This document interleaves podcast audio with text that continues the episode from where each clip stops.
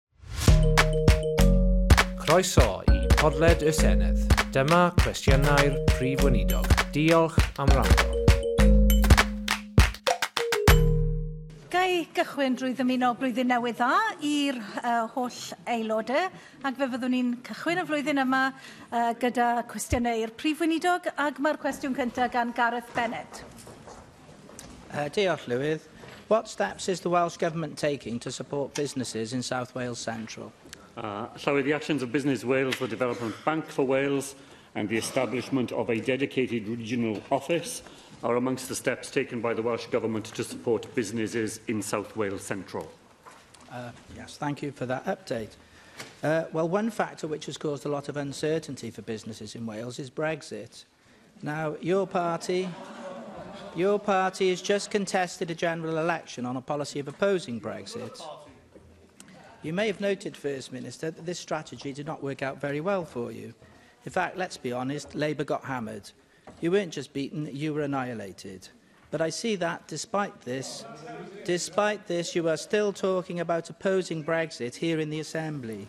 Surely, for the sake of Welsh businesses, you now need to do your bit to end the uncertainty and support the UK government's Brexit bill. Well, uh, is. uh, the United Kingdom will leave the European Union on the 31st of January, uh, and businesses will then find that Brexit is far from over, uh, because for months and years to come, uh, we will continue to see the need to negotiate free trade agreements and other arrangements, both with the European Union and with other parts uh, of the world. Uh, anybody who believes that on the 1st of February, but certainty will have replaced uncertainty, I'm afraid are going to be in for a very sad awakening. David Melder. First Minister, I'm sure you'll join me in welcoming uh, yesterday's news that Lloyds Banking Group expects to support firms in uh, Wales this year by up to 1.1 billion in lending. This is part of their pledge to uh, invest 18 billion in UK businesses in 2020, and they're looking at uh, new businesses, micro businesses, seeking to upscale to small businesses, and those considering then trading internationally for the first time. Um,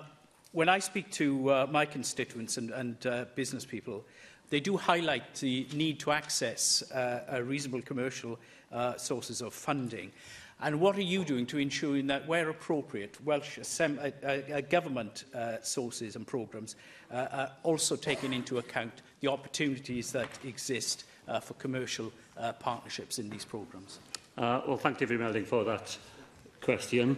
Uh, it is interesting, isn't it? And I, I, I would expect he's had the, some of the same experience, that when you talk to commercial lenders, they tell you there is no shortage of liquidity, and they set large sums of money aside for investment in businesses. And yet when you talk to businesses, they often complain about how difficult it is to obtain the investment that they need to carry out the plans uh, that they say would expand their business. So part of what uh, we do as a government is to talk to the big lenders to try and persuade them that they have to find different ways of having conversations with people who are looking to borrow money to persuade them that their services are genuinely available to them. Uh, where big commercial lenders are not prepared to enter the market, that's why we have the Development Bank uh, for Wales. Uh, 5.2 million pounds spent in the last 12 months, Llywydd, helping 240 Welsh businesses with microloans of the sort that commercial lenders are not prepared to provide. So the Welsh Government operates to try to be a broker between those who are looking for investment and those who can provide it on a commercial basis, because where it can be commercially provided, that's what it should uh, be done, and where a commercial loan is unlikely to be forthcoming, then we try and use the instruments that we have available to fill those gaps in the market. Vicky Howells. Uh, diolch Llywydd. First Minister, I recently met with the Federation of Small Businesses to discuss their report Are We There Yet? Uh, which looks at how infrastructure spending in Wales can be best used to support the growth of SMEs. How is the Welsh Government prioritising this within its capital spend? Well, thank you, uh, Vicky Howells for that. It's an absolutely integral part of our capital expenditure programmes that we try and make sure that as much business as possible ends up in the hands of local suppliers and indigenous uh, enterprises. To give you just one example, the 21st Century Schools and Colleges uh, programme has a track record of working with local suppliers and has developed discrete sets of targets for local supply chain engagement in that programme. The biggest programme of investment in schools and colleges for 50 years and a deliberate bias in favour of making sure that that Welsh public money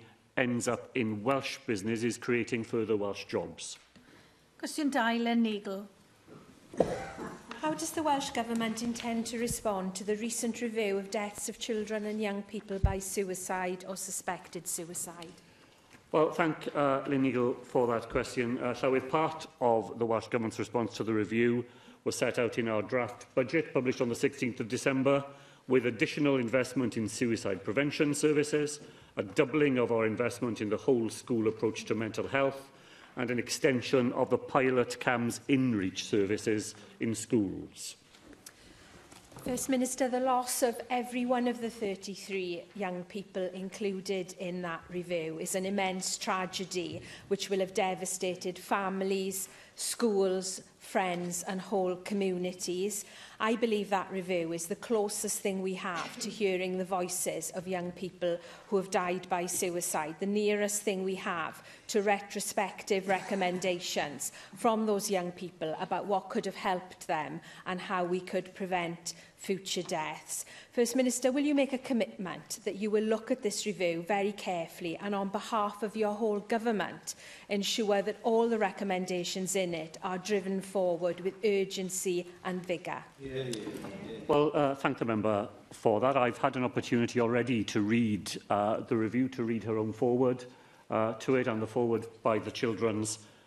uh, Commissioner and to look at its recommendations. And of course, Lynn Eagle is right uh, Llywyd, that a death by suicide uh, leaves a ripple of effects and reaches out into lives of people who are left, not simply in immediate family, but in friends and other uh, organisations who will have known uh, that child or that young person. Uh, amongst the recommendations uh, of the report, uh, I think a really important one is that the young people, the 33 young people whose cases are reviewed in the report, a third of them were known to mental health services, and yet many more of them were known to other public services who may not have had uh, suicide and suicide prevention at the front of their minds when they were working with that young person.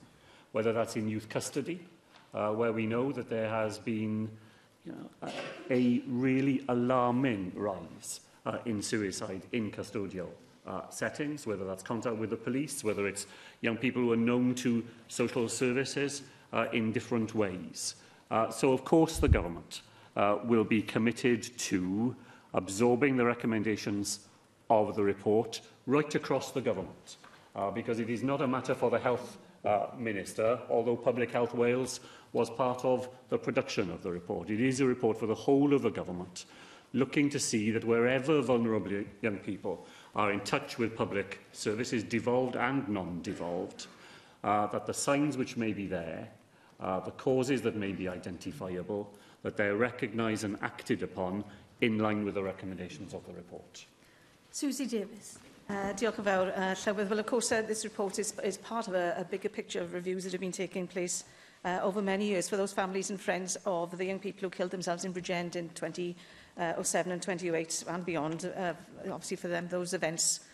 don't feel so very long ago. And of course, the use of the internet implicated in, in, in that suicide cluster, which is now so embedded in the lives of our young children um, and well, young people generally, uh, for me, it feels almost impossible to try and, uh, and, and protect against those evils when we have so little control over uh, its positive use.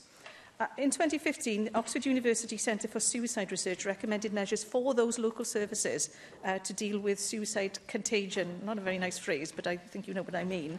Um, it was an England document, but I'm sure Public Health Wales will have seen it as well. Can we attribute the drop in the occurrence of these suicide clusters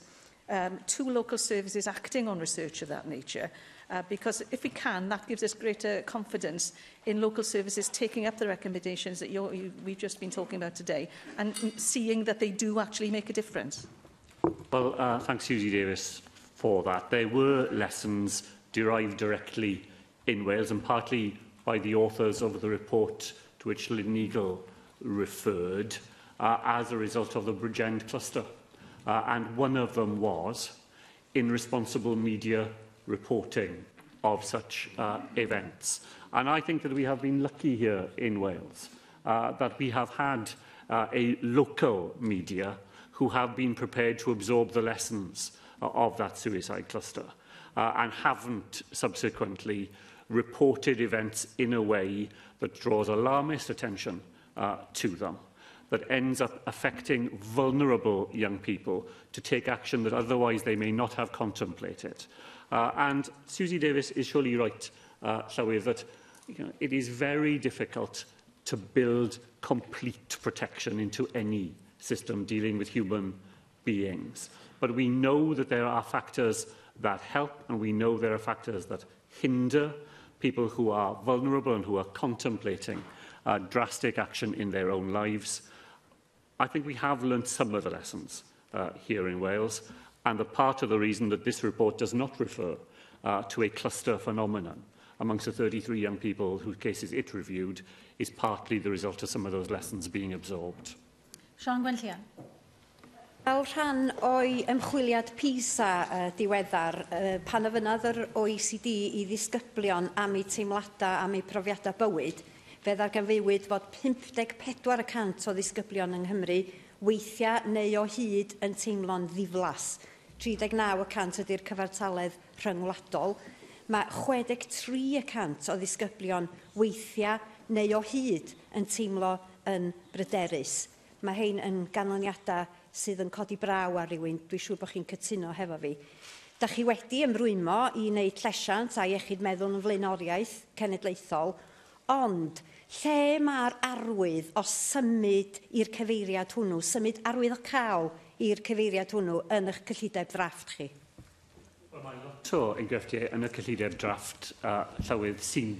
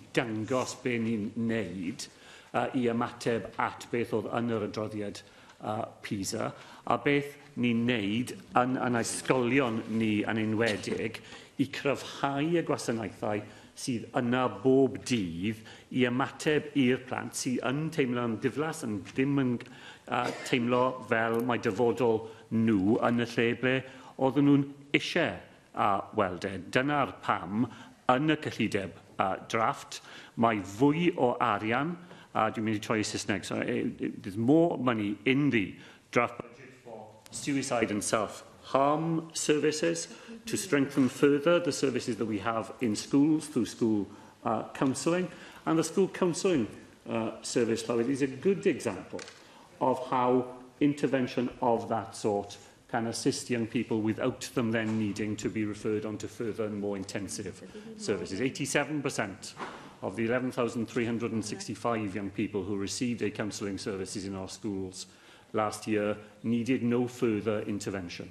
3% of them only needed a referral onto a specialist mental health uh, service, and that's why the draft budget invests more money in that whole school uh, approach exactly for the reasons that Sian and quite rightly points to. yn awr gan arweinwyr y pleidiau, arweinydd yr wrth Paul Davies. Yeah. Uh, diolch Llywydd. Uh, First Minister, given the problems we've recently seen, which appear to be growing and not getting better, will you agree with me that Transport for Wales is not delivering for the people of Wales?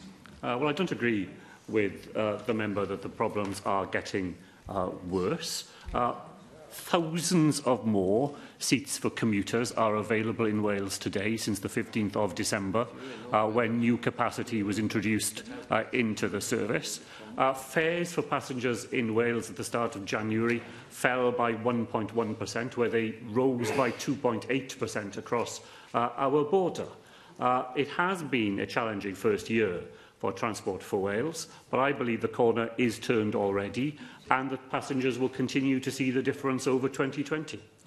Well, quite clearly, uh, we are not turning that corner. And let me give you some of its failings. Performance in terms of passenger time lost and cancellations were worse between July and November last year than the previous year. It has struggled to secure long-term rolling stock. It's failed to meet the Welsh language standards on several occasions, and we've seen chaos over the renewal process for bus passes. So it's clearly failing, uh, First Minister. Now talking, now talking about transport failures, let's look at another of your transport failure. Cardiff Airport yes. appears to be going from bad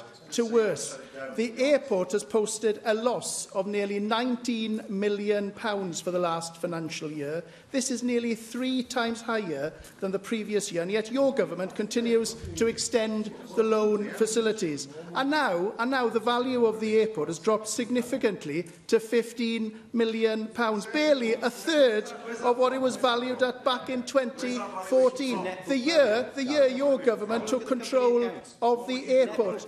Now, in contrast, In contrast, Bristol Airport added more than 400,000 passengers last year, just under a third of Cardiff's total passengers for 2019, and actually it posted a profit of 35 million pounds.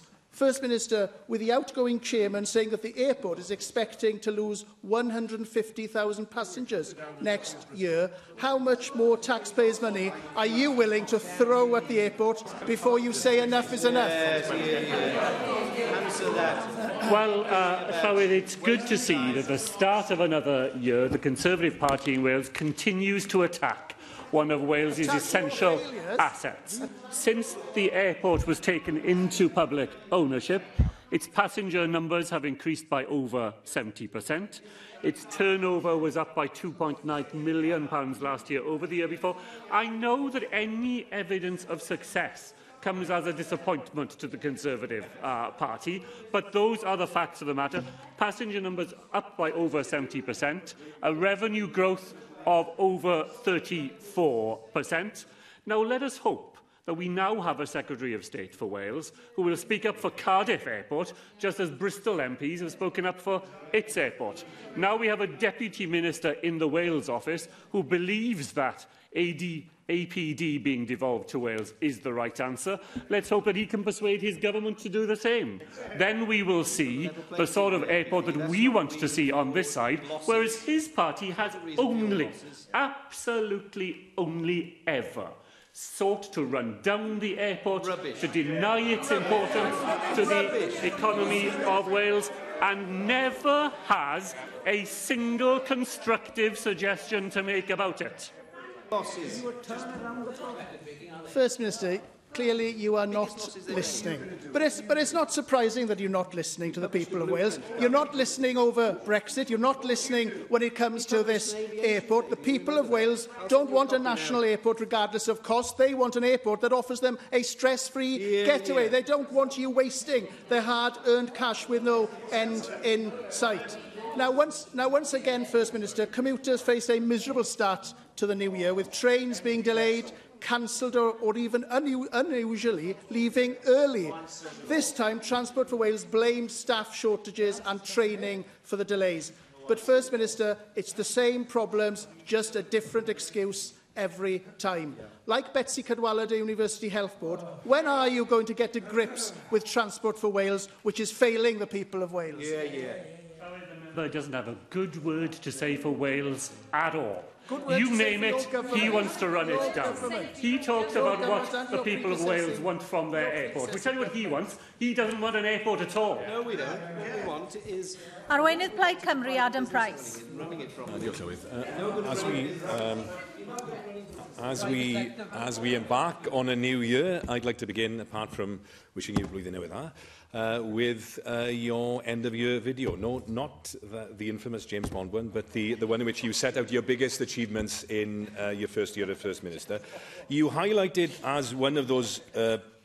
as one of those achievements building almost 480 houses a month in 2019.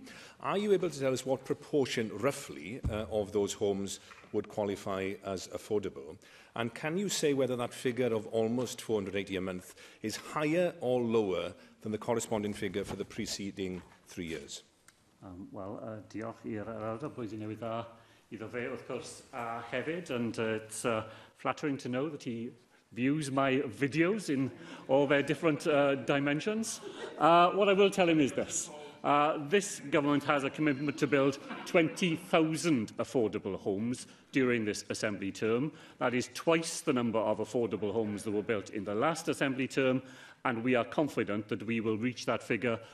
before we come to the elections in May 2021. Well, uh, uh, as we, as we normally say in these circumstances, I can assist the First Minister as the uh, Assembly Research Service, quoting your own government statistics, say that the The corresponding figure for 2016 and 2017 of homes built uh, per month were 552 and 574 a month respectively, and you, you were even, even marginally down on 2018. So it, it doesn't seem that that's something First Minister to crow about. You're going backwards. One of the other achievements which you reference uh, in that video is that of planting uh, 14,000 trees a day. Now, I, I've, I've hauled you over the coals about uh, the government's poor record uh, in this area in the past, and so any progress is, is welcome. But that is the combined figure, isn't it, for Wales uh, and Uganda. And while we obviously uh, welcome the innovative work of the, the Wales for Africa programme, are you able to say roughly what proportion of these 5 million or so trees were planted within Wales? And did you meet your target last year for 2,000 hectares of new woodland per year? Um, well, so I just want to go back to the housing figure for a moment because I do not accept for a moment that doubling the number of affordable homes built in Wales in an Assembly term is somehow a deterioration of the performance of the last Assembly term. It's not, and that's a target that we will uh, reach. We need to do more in planting uh, trees. Uh, the trees we plant in Uganda are very important. Very important as our contribution to global warming, very important in the contribution we make to the efforts that local people in that part of Uganda uh, are making. But we need to do more. We need to do more here in Wales. That's why we're committed to the National Forest. That's why the National Forest has significant investment attached to it in the draft uh, budget. It's an important contribution that we can make here in Wales to decarbonisation, to biodiversity, and we will do better and more in the future. In, in relation to, to houses, I, I was merely asking you what's the position over the last year, the first year of your tenure, compared to uh, the previous three years and, and your predecessor. And, and what I have to say to you is you've gone backwards on, on, in terms of the last uh, three years. And in terms of uh, trees, uh, then you've been unable to, to confirm, but I suspect that you, once again, you haven't met the target for new woodland in, in Wales. And, you know, nothing happens in a hurry under this government. The National Forest, yes, it's been announced, but it hasn't been realised yet. The National Infrastructure Commission won't be publishing its State of the Nation paper until 2022, four years after it was created. The new national curriculum will be implemented a year later than planned. New trains, originally uh, pr promised to be in service last spring, have yet to appear. As we begin our 21st year of devolution in uh, Wales, Wales is tired of being run at a snail's pace. Wasn't Arlene Davis speaking for most of us when he said, referring to you, I clearly wished he was more radical. Well, Llywydd, any idea that you can announce a national forest and simply grows in front of you uh, is, uh, is farcical uh, as a suggestion. The national forest is a 20-year uh, programme I will require investment over that long uh, period and will be a major national asset uh, to Wales. The National Infrastructure Commission's reporting framework is the one recommended to us by the committee of the Assembly who investigated it. So we are simply, we are simply reacting to the advice that the Assembly itself uh, has given us. This is a government, Llywydd, with a radical programme that will keep this National Assembly fully and actively engaged throughout the rest of this year in a very challenging way. As we move to legislate to bring buses under uh, public control, to put the new national curriculum on the statute book, to give private renters new protections here in Wales, to remove the defence of reasonable chastisement. Right across this government, we will be taking action that this National Assembly will be involved in taking. It's a radical programme. It's a very, very committed and busy programme, and I look forward to working on it right through the year to come. Arweinydd Plaid Brexit, Mark Reckless. First Minister, as well as uh, wishing you a happy new year, may I thank you, your government, and your party for what you have done to bring about Brexit. you put forward a plan for Brexit in name only, but when Theresa May offered it to you, including a customs union,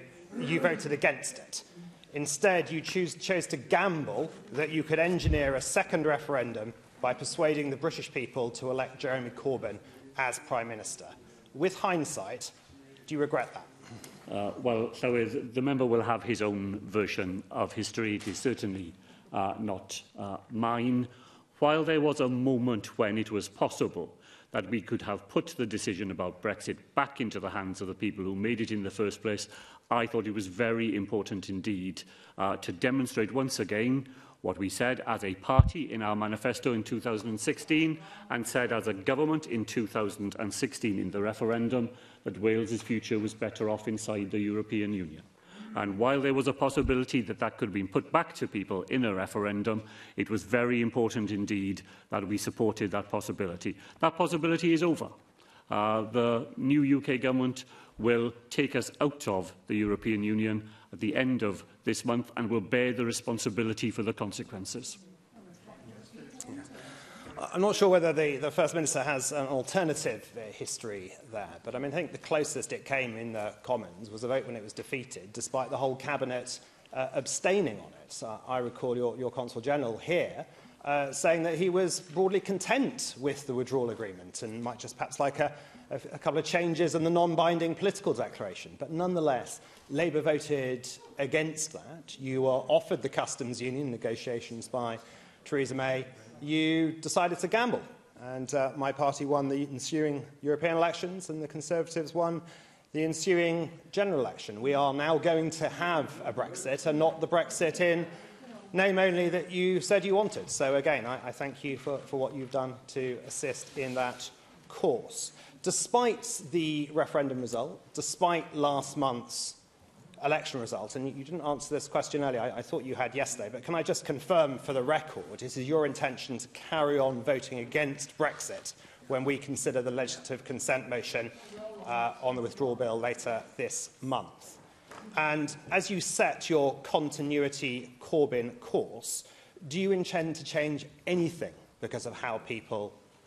voted? Have you learnt any lessons from the vote last month? Well, Llywydd, uh, the member will have seen the legislative consent memorandum that was published yesterday. Uh, it analyses not Brexit, it analyses the withdrawal agreement bill. It comes to the conclusion that the bill is not in a state that would allow the government to recommend to the National Assembly that it should give its consent uh, to that bill. Uh, for the reasons set out in it, there will be an opportunity to debate that here on the floor of the National Assembly and we will see where the majority opinion in this chamber rests. Question 3, Hugh Ranker Davies. What discussions has the First Minister had with the UK Prime Minister regarding the Shared Prosperity Fund? Uh, thank the member for that. I take every opportunity to raise the Shared Prosperity Fund with the Prime Minister, both orally and in writing, and have done so again since the outcome of the 2019 general election. I thank the First Minister for that answer, and he's rightly stood very firmly on the principle of not a penny less, not a power lost in respect of the Shared Prosperity Fund. Yet over the last year, there has been little, if any, real engagement by the UK government with the Welsh government and little detail beyond that headline. Meanwhile, quietly but assiduously in the background, The Regional Investment Wales Steering Group, which I've got the privilege of chairing, has been scoping future funding proposals for Wales, which would respect the distinct policy framework within Wales, respect the principles of devolution and subsidiarity to and beyond Cardiff Bay and this Senedd, and also respects the need to be responsive to local and regional priorities. But it also notes the need to work on a cross-border way in funding and initiatives across the UK and indeed across Europe in the future. So the First Minister will not be surprised to hear that the steering group would welcome a much more open, transparent engagement from the newly elected UK government and the new Secretary of State for Wales on the Shared Prosperity Fund. Uh, the rec sorry, would he and the Brexit minister now seek constructive and urgent engagement with the UK government on these matters but on the very clear terms as well of not a penny less, as was guaranteed to us, and not a power lost. Uh, well, thank uh, Hugh Anker Davis for that. And uh, can I begin, with by thanking him and members of the steering group for the very engaged piece of work that they have been uh, um, involved in over the whole of last year. I know the group intends to meet again in February and that we will have a formal consultation drawing on its uh, proposals again in March, because the can that is the Shared Prosperity Fund cannot go on being kicked down the road uh, by this government in the way that it was continuously kicked down the road by its predecessor. Uh, now, I've had a conversation with the new Secretary of State uh, for Wales, Llywydd. Uh, he assured me uh, that he was committed to working in a consensual way with the devolved administration, uh, that he will be looking for ways of agreeing practical ways forward on key policy uh, issues. And I take those assurances uh, at face value and look forward to meeting him to discuss the Shared Prosperity Fund and other matters of mutual interest. But when we come to those uh, discussions, it will have to be, as Hugh Aranka Davis has said, on the basis of the principles that we have already articulated here. People in Wales who voted to leave the European Union were promised that Wales would not be a penny worse off. That must be delivered through the Shared Prosperity Fund. Regional economic policy has been devolved to the National Assembly for Wales since 1999. It is not a new addition to the repertoire of responsibilities that this National Assembly holds. And when the Shared Prosperity Fund is brought into the daylight and we all have a chance to be able to look at it properly and to debate it, then it must deliver that as well. That the responsibility for deploying that money should be as close as possible to the place where the difference can be made. That's what all the literature uh, tells us about regional economic uh, development. It's what the OECD that we are working with on this tells us too, and it's why The work of the steering group that Hugh Aranka-Davis has chaired has been supported by the FSB, the WLGA, Universities Wales, HEFCU, the WCVA, as well as think tanks outside Wales like the Joseph Rowntree Foundation and the All Parliamentary Parliament All Party Parliamentary Group at Westminster. Uh, our principles are principles that are widely shared beyond this chamber and we look for them to be honoured in the Shared Prosperity Fund. Russell George.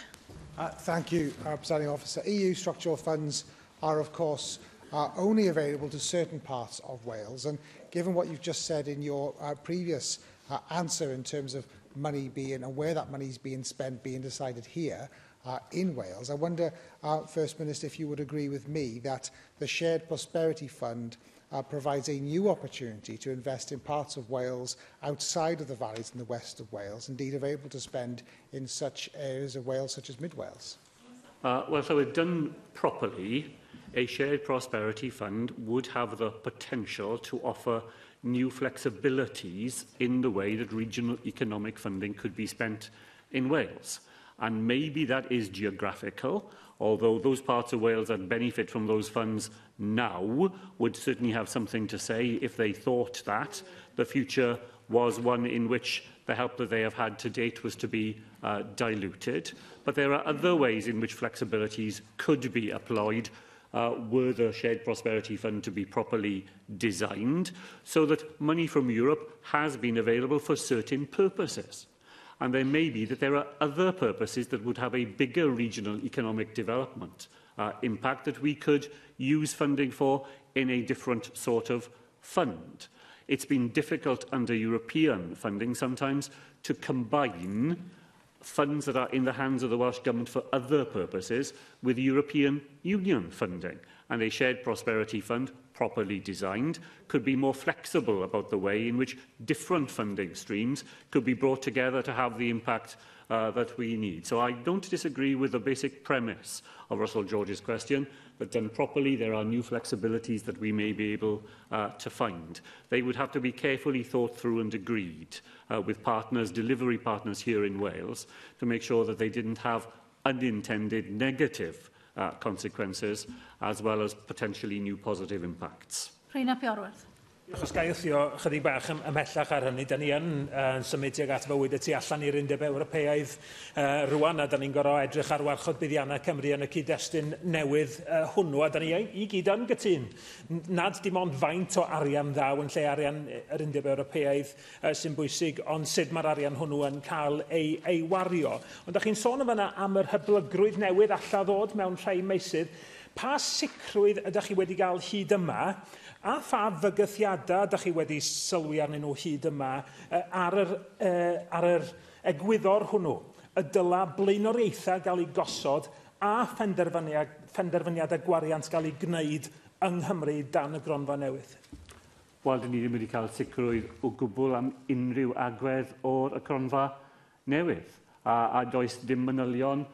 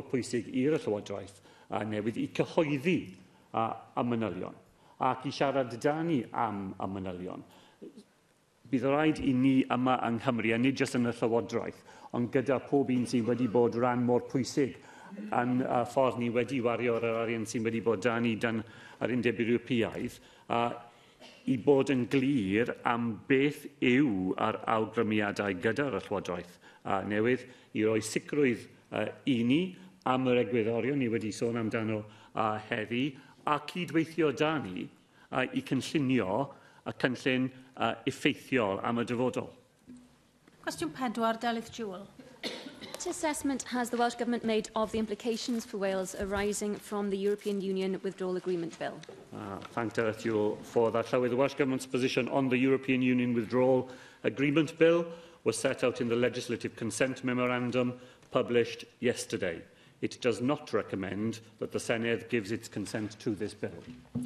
Thank uh, the First Minister for that answer. We had an interesting discussion in the External Affairs Committee yesterday about the LCM for this bill, where you explained your thinking on that very clearly. Now, I've since read the LCM and I broadly agree with your analysis. Plaid Cymru accepts that Brexit is going to happen.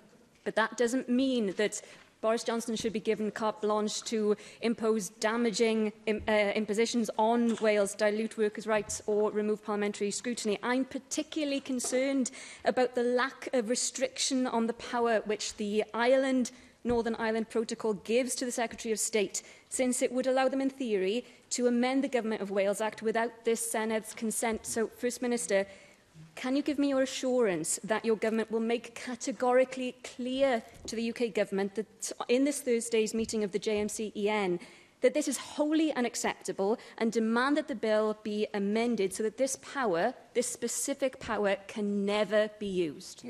Well, I thank uh, Del for that. I was asked in the committee yesterday, uh, Llywydd, whether I had any sense of hierarchy amongst the objections to the bill that are set out in uh, in the memorandum. I was reluctant to uh, put them in that sort of order. But it is quite certainly unacceptable and ought to be unacceptable to every member of this Assembly that the Withdrawal Agreement Bill provides a power to the Secretary of State to amend by secondary legislation the primary legislation that has established this National Assembly for Wales and could do that without our consent at all. Now, that is a completely unacceptable power. It ought not to be in this bill. It's not there because of the National Assembly for Wales. It's there, as Derek Jewell explained, because of the protocol, the Ireland Northern Ireland uh, protocol.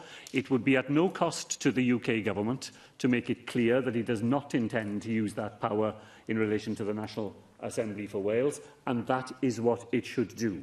Now, my colleague, the Brexit uh, Minister, Council General has written on more than one occasion on exactly this matter to uh, Mr Bartley, the Secretary of State at uh, Uh, it will be a subject for conversation uh, at the JMC uh, EN uh, on Thursday.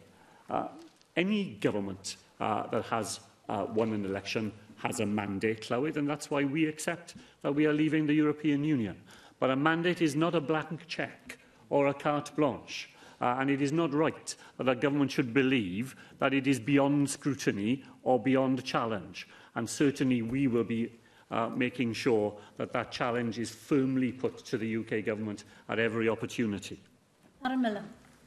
Diolch, Uh, do you accept that we now have a UK Conservative government with a majority, a decent majority and a clear mandate to get Brexit done And on that basis, instead of carping and trying to have the old arguments that frankly were taking place before the general election, isn't it about time that you and your government moved on, joined Team UK and batted on the same side as the UK government to get the best Brexit deal possible as we leave the European Union. I'm glad that we're leaving the European Union on the 31st uh, of January. That's what the people of Wales voted for, and it's about time we implemented it, and we had a Welsh Government that got behind that vision too.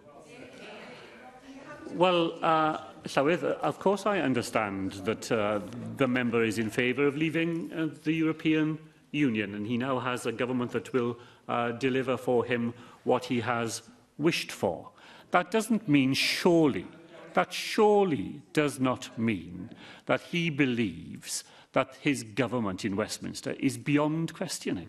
That it, is, that it is somehow wrong that we should say to them that giving the Secretary of State the power to amend the devolution settlement by secondary legislation is something that is not acceptable to the National Assembly for Wales. On this side, we certainly say that the protection for workers' rights which was in his Conservative government's last withdrawal bill, and no doubt he supported that bill uh, at its time. The fact that those workers' rights protections have disappeared from this bill is not acceptable to us. It was acceptable to him when it was in the bill. It's acceptable to him when it's not in the bill. Anything that his government does will be acceptable to him, but it won't be acceptable to us. The fact that we reached an agreement with his previous government on the Independent Monitoring Authority to make sure that there would be somebody on the Monitoring Authority who would understand and represent Welsh interests. We were glad to reach that agreement. But the new bill allows a Secretary of State to hive off the responsibilities of the Independent Monitoring Authority to another public body without any safeguard for Welsh interests at all. That is not acceptable uh, to us. That's why we will be scrutinising this legislation, trying to get it improved so that it works better for Wales. And there's absolutely nothing wrong in us carrying out our democratic duty in that way. Mandy Jones. First Minister, as you just said, we discussed this matter at length um, in the committee yesterday. When you asserted that by recommending to the Assembly that its legislative consent is not given, you are not expecting a constitutional crisis. If the Assembly does refuse its consent, as, as you want, um, what do you think the consequences will be? Well, what I said in the committee, uh, Chloe, was is that this is not a government that is looking for a constitutional uh, crisis. Uh, we are not objecting to the European Withdrawal Agreement Bill in order to pick a quarrel with the new UK uh, government. We are simply exercising the democratic rights that this National Assembly has to consider the bill and to vote on it. And if a majority of members of this National Assembly choose not to provide uh, consent, that will be a very important statement of the democratic decision that this body will have come to. There will be consequences, Llywyd, of that, of course. The UK government will have to decide whether, for the first time in 20 years, it overrides the democratically expressed view of the National Assembly uh, for Wales. That is a really important decision and it can't be expected to be consequence-free.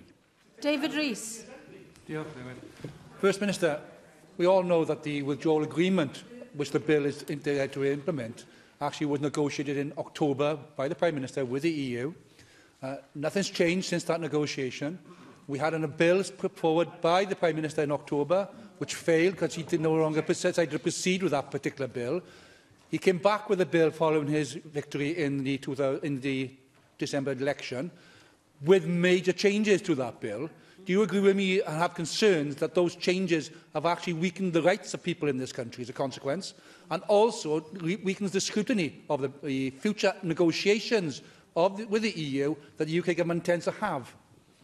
Well, Llywydd David Rees makes a really important uh, point. The changes are to a bill that the Prime Minister himself put in front of the House of Commons only in October. The bill he was then prepared to to support. The changes in the most recent version of the bill make things worse from the point of view of Wales and not better. Why has the Prime Minister reneged on the commitment that he made in October on unaccompanied child refugees? Why has that been taken out of uh, this bill? Why has the parliamentary oversight that he was prepared to agree in October, why has that been taken out of this bill now? Why, when there was an agreement uh, with his predecessor that a transition period could be extended if the United Kingdom believed it was in the United Kingdom's interests for it to be extended. Nobody was imposing an extension. It was if a UK government believed it was the right thing to do. Why is he denying his own government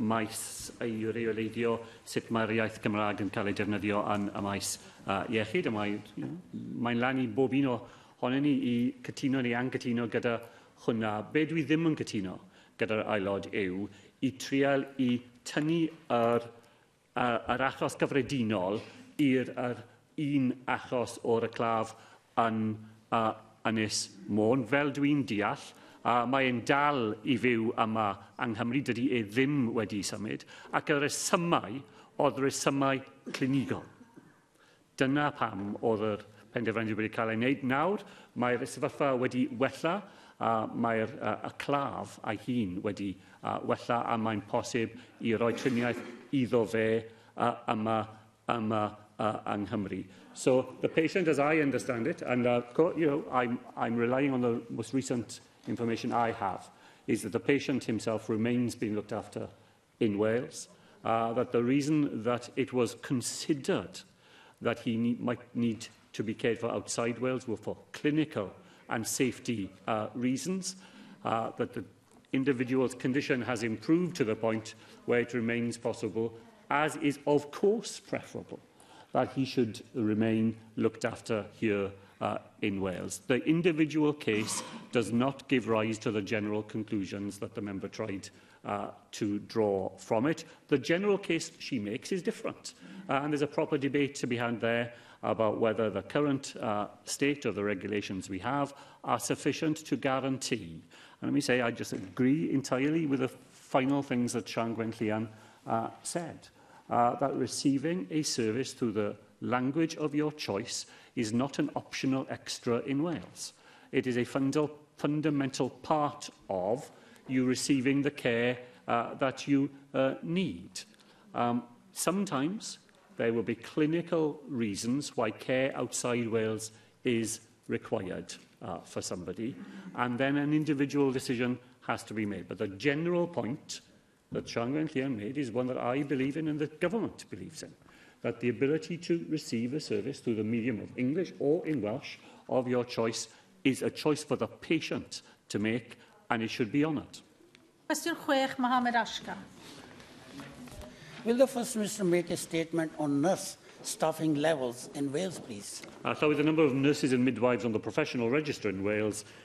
grew by 500 between April and September last year, the strongest rate of growth of any of the four UK nations.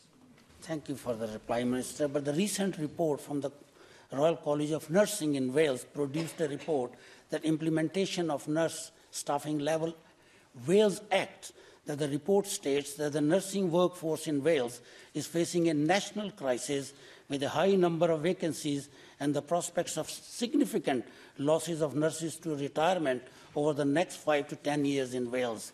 The RCN also called on the Welsh Government to focus on improving nurse retention through ensuring safe nurse staffing levels, access to professional development, and implementation of measures to support well-being, good rates of pay, and flexible, flexible working hours and opportunities. First Minister, what action is your government taking to develop a retention strategy to alleviate the crisis of, in nursing staffing levels in Wales, please? But clearly it is because we understand the age profile of the nursing uh, profession in Wales that we have increased the number of training places in Wales by 89% since 2014. Uh, and when it comes to retention, uh, Llywydd, then we have retained nurse bursaries here uh, in Wales, while his party abandoned them across our border and is having to reintroduce them again to make good uh, their mistake. Uh, now, the Royal College uh, of Nursing, of course, has welcomed the announcement made just before Christmas by my colleague, the Health Minister, that we will, in this Assembly term, extend the scope of the Nurse Staffing Levels Act here in Wales from the acute medical and surgical adult wards, which is where it began, to inpatient paediatric wards before the end of this Assembly term and the Minister has extended as well funding for the work that is going on for further extension of that Act to adult mental health inpatient wards, to health visiting and to district nursing. Uh, that's why having 500 more nurses and midwives in the Welsh NHS in a six-month period between April and September last year is so important. That's part of the reason why we are able to move ahead with extending the scope of that very important act. Question 7, Mick uh, First Minister, what discussions have you had with the UK Prime Minister in respect of ensuring fair funding for Wales?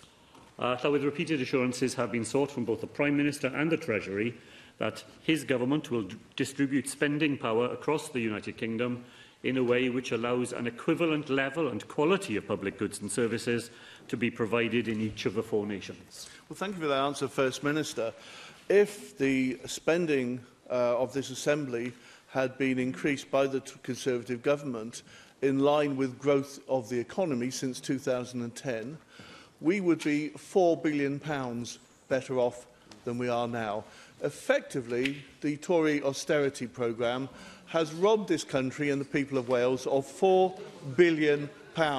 First Minister, if, if you had... First Minister, First Minister, First Minister, if you had, if we had been given that £4 billion pounds that we should have been given, what difference might it have made to the lives uh, of the people of Wales and the quality of our public services? Well, Llywydd, of course had the spending available to the National Assembly still maintained the share that we had back in 2010, we would have an enormous additional scope to invest in the public services that make a difference every day in the lives of people here uh, in Wales. Had that Conservative government been able to match the level of investment in public services managed by Mrs Thatcher and by John Major, we would have been over £6 billion pounds better off by this point uh, in the Assembly's uh, history. That's the level that previous Conservative governments believed were, well, I can understand why Conservative members are shocked to learn that during the period that they've been involved uh, in the stewardship of public services, we have fallen so far behind what was achieved uh, by their own uh, predecessors. And that investment would have made a difference, wouldn't it, in every aspect of the responsibilities that this Assembly discharges. It would have allowed us to have done even more to provide affordable uh, housing for people uh, in Wales. It would have made sure that the investment that we could make in education, in health, in social services, in our economy. Think what we could have done here in Wales if we hadn't been robbed of that £4 million pounds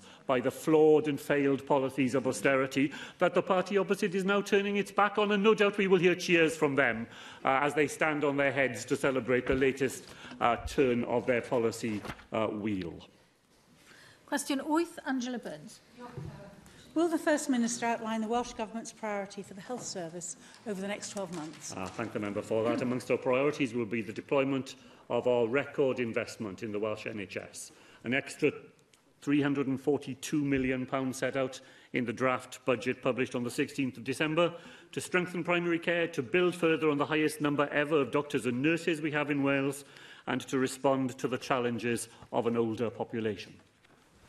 First Minister, yesterday you confidently claimed at a press conference that plans for hospitals and health boards to cope with pressures for the winter period were holding up.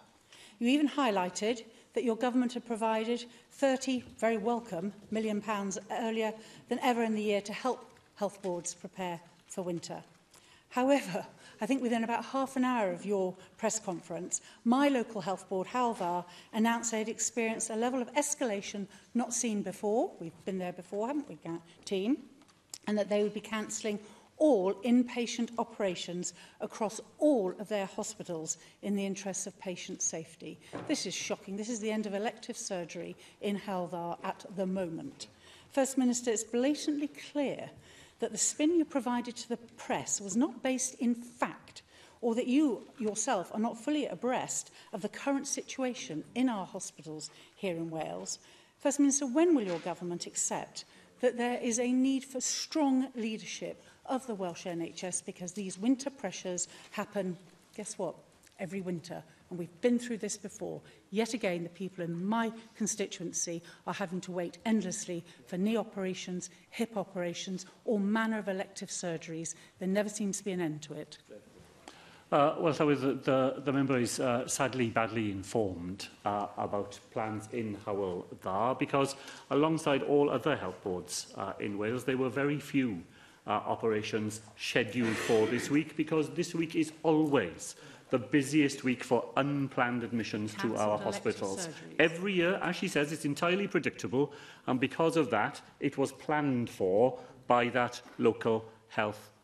board. Uh, now, it has been a very busy and very challenging two weeks in the health service here uh, in Wales. But the system has proved resilient to it because of the plans that local health boards, supported by the Welsh Government and that additional uh, investment, have put uh, in place. Uh, my understanding is that today some planned surgery will have recommenced uh, in uh, Howell Var, uh, and I want to put on record my gratitude uh, to the staff of that health board, and to staff right across Wales for the enormous efforts that they have made while this Assembly has been in recess, working right across Christmas uh, and the New Year to deal with the unprecedented demands, and to their colleagues there in social care, uh, in the Howelvar uh, area who yesterday and across the weekend uh, worked flat out to make sure that wherever they were able to uh, provide help to move patients into the community that they went well beyond uh, what would normally be expected to help uh, to do that.